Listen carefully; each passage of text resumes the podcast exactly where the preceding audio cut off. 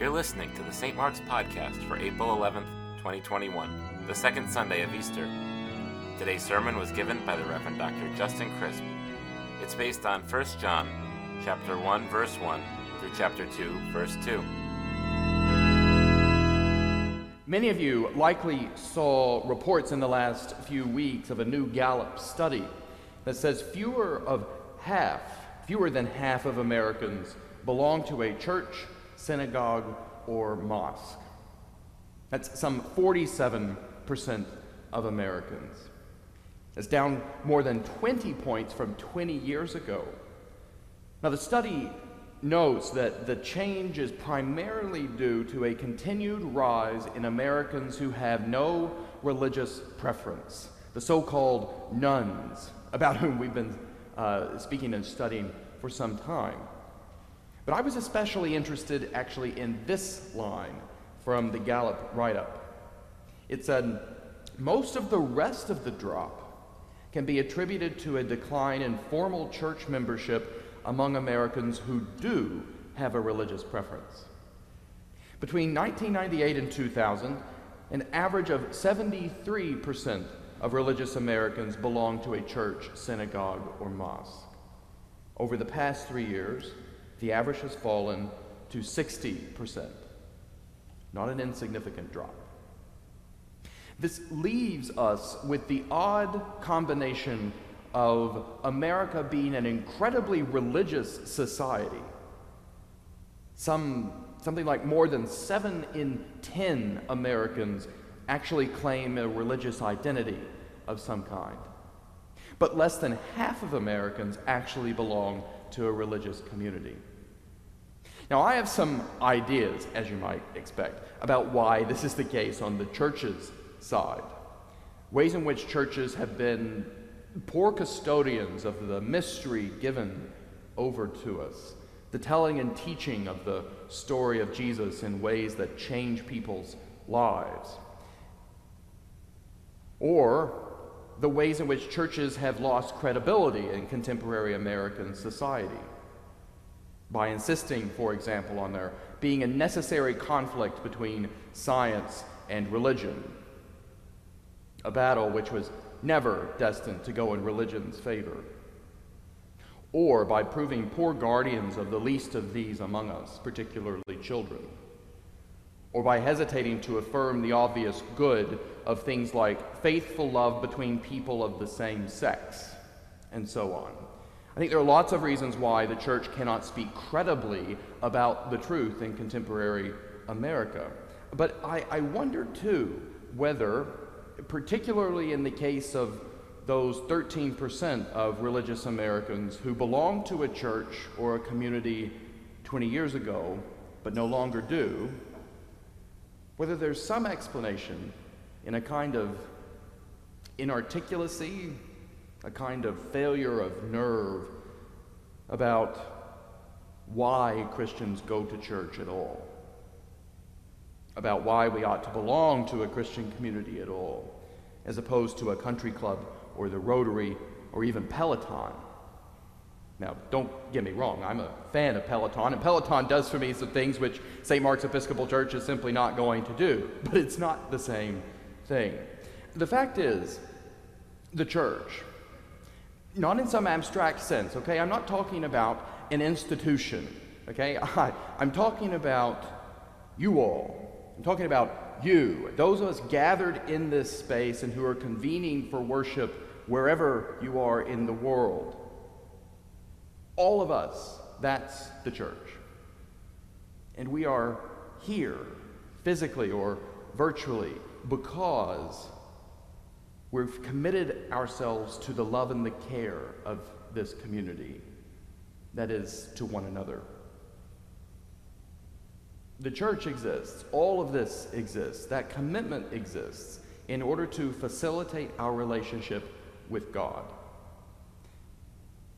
That is, to make it more possible and more palpable than it would be otherwise if we weren't so committed because it is hard to have a relationship with something you cannot see.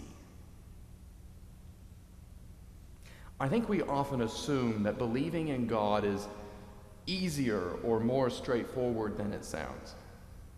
As though we believe in God the way we believe that tomorrow will be Monday, or the Marlins beat the Mets yesterday, or there's such a thing as the law of gravity.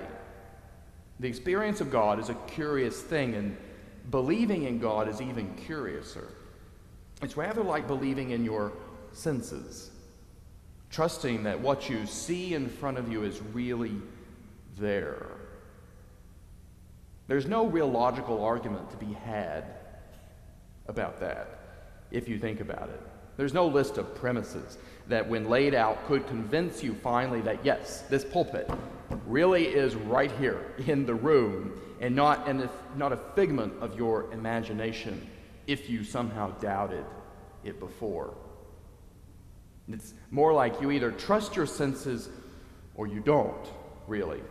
You sort of go around believing and trusting in the real existence of pulpits and fancy clothes and people and microphones and computers, and you find so believing to be a practicable, useful way of going about in the world.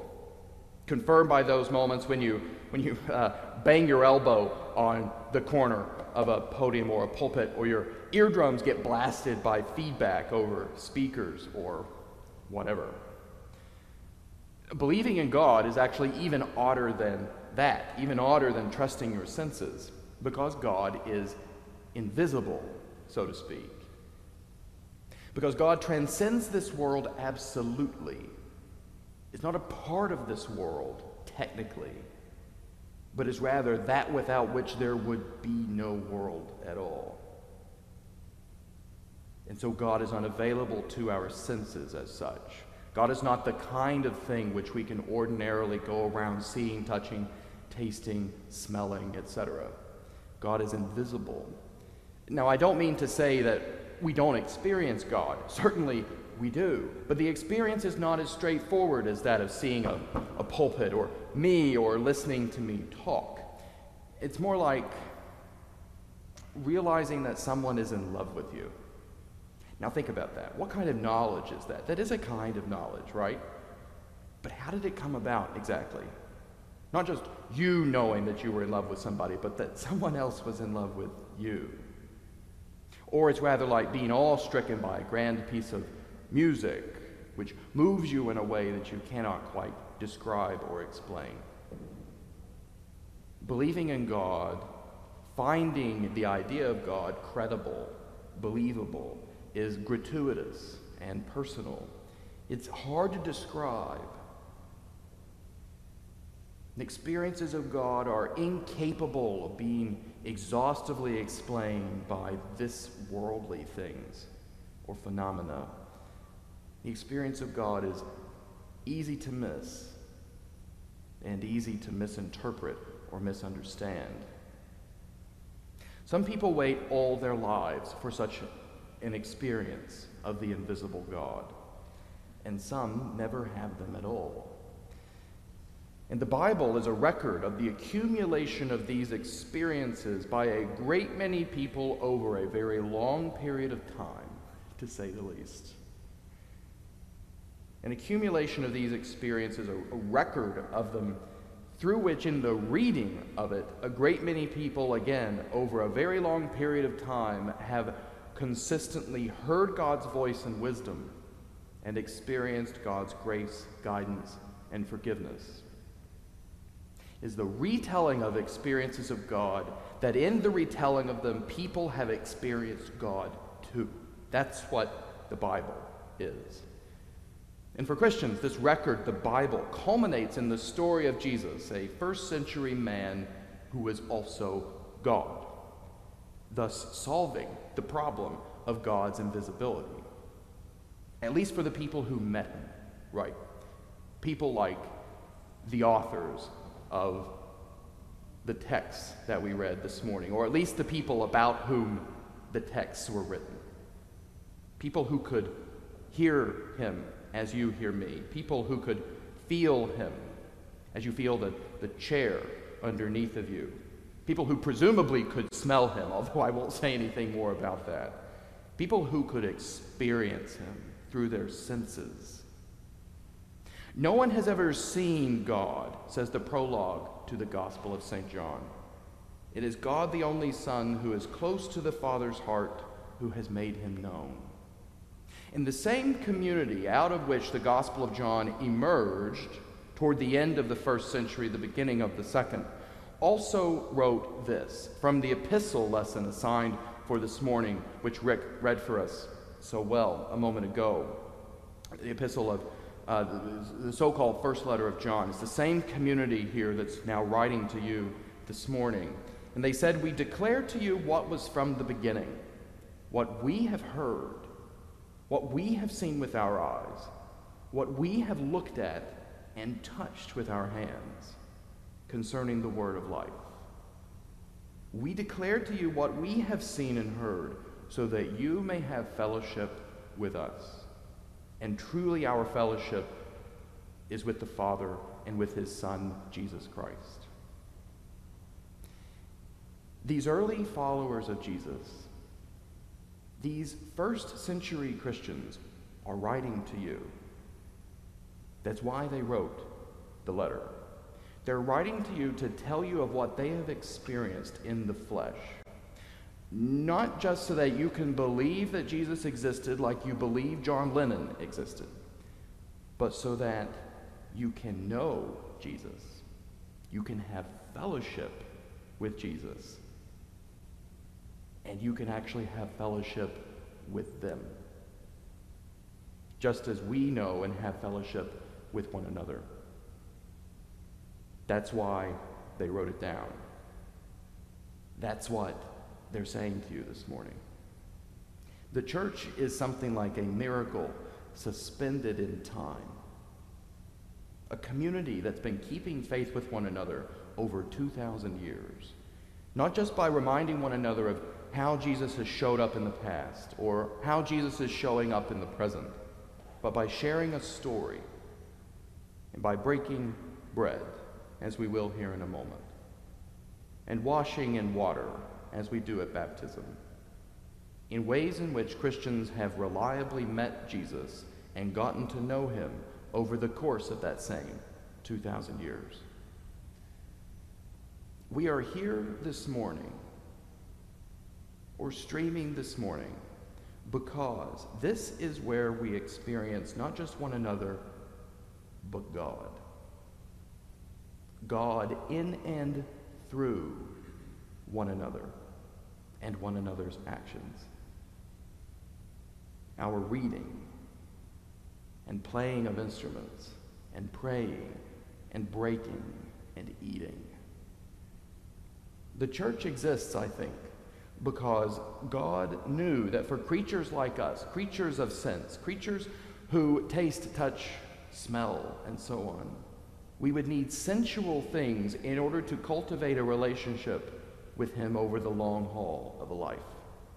We would need to be able to see God in things we could reliably touch.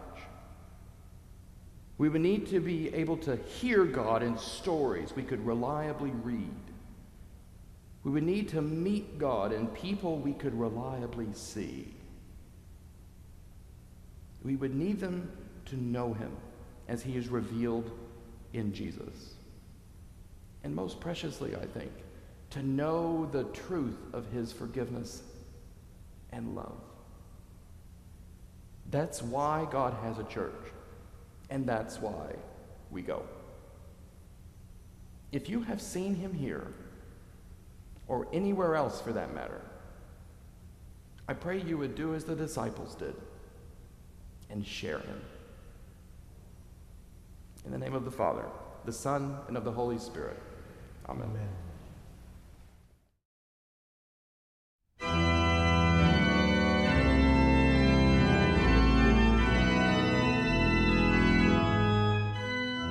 You can find more sermons on our website at www.stmarksnewcanaan.org.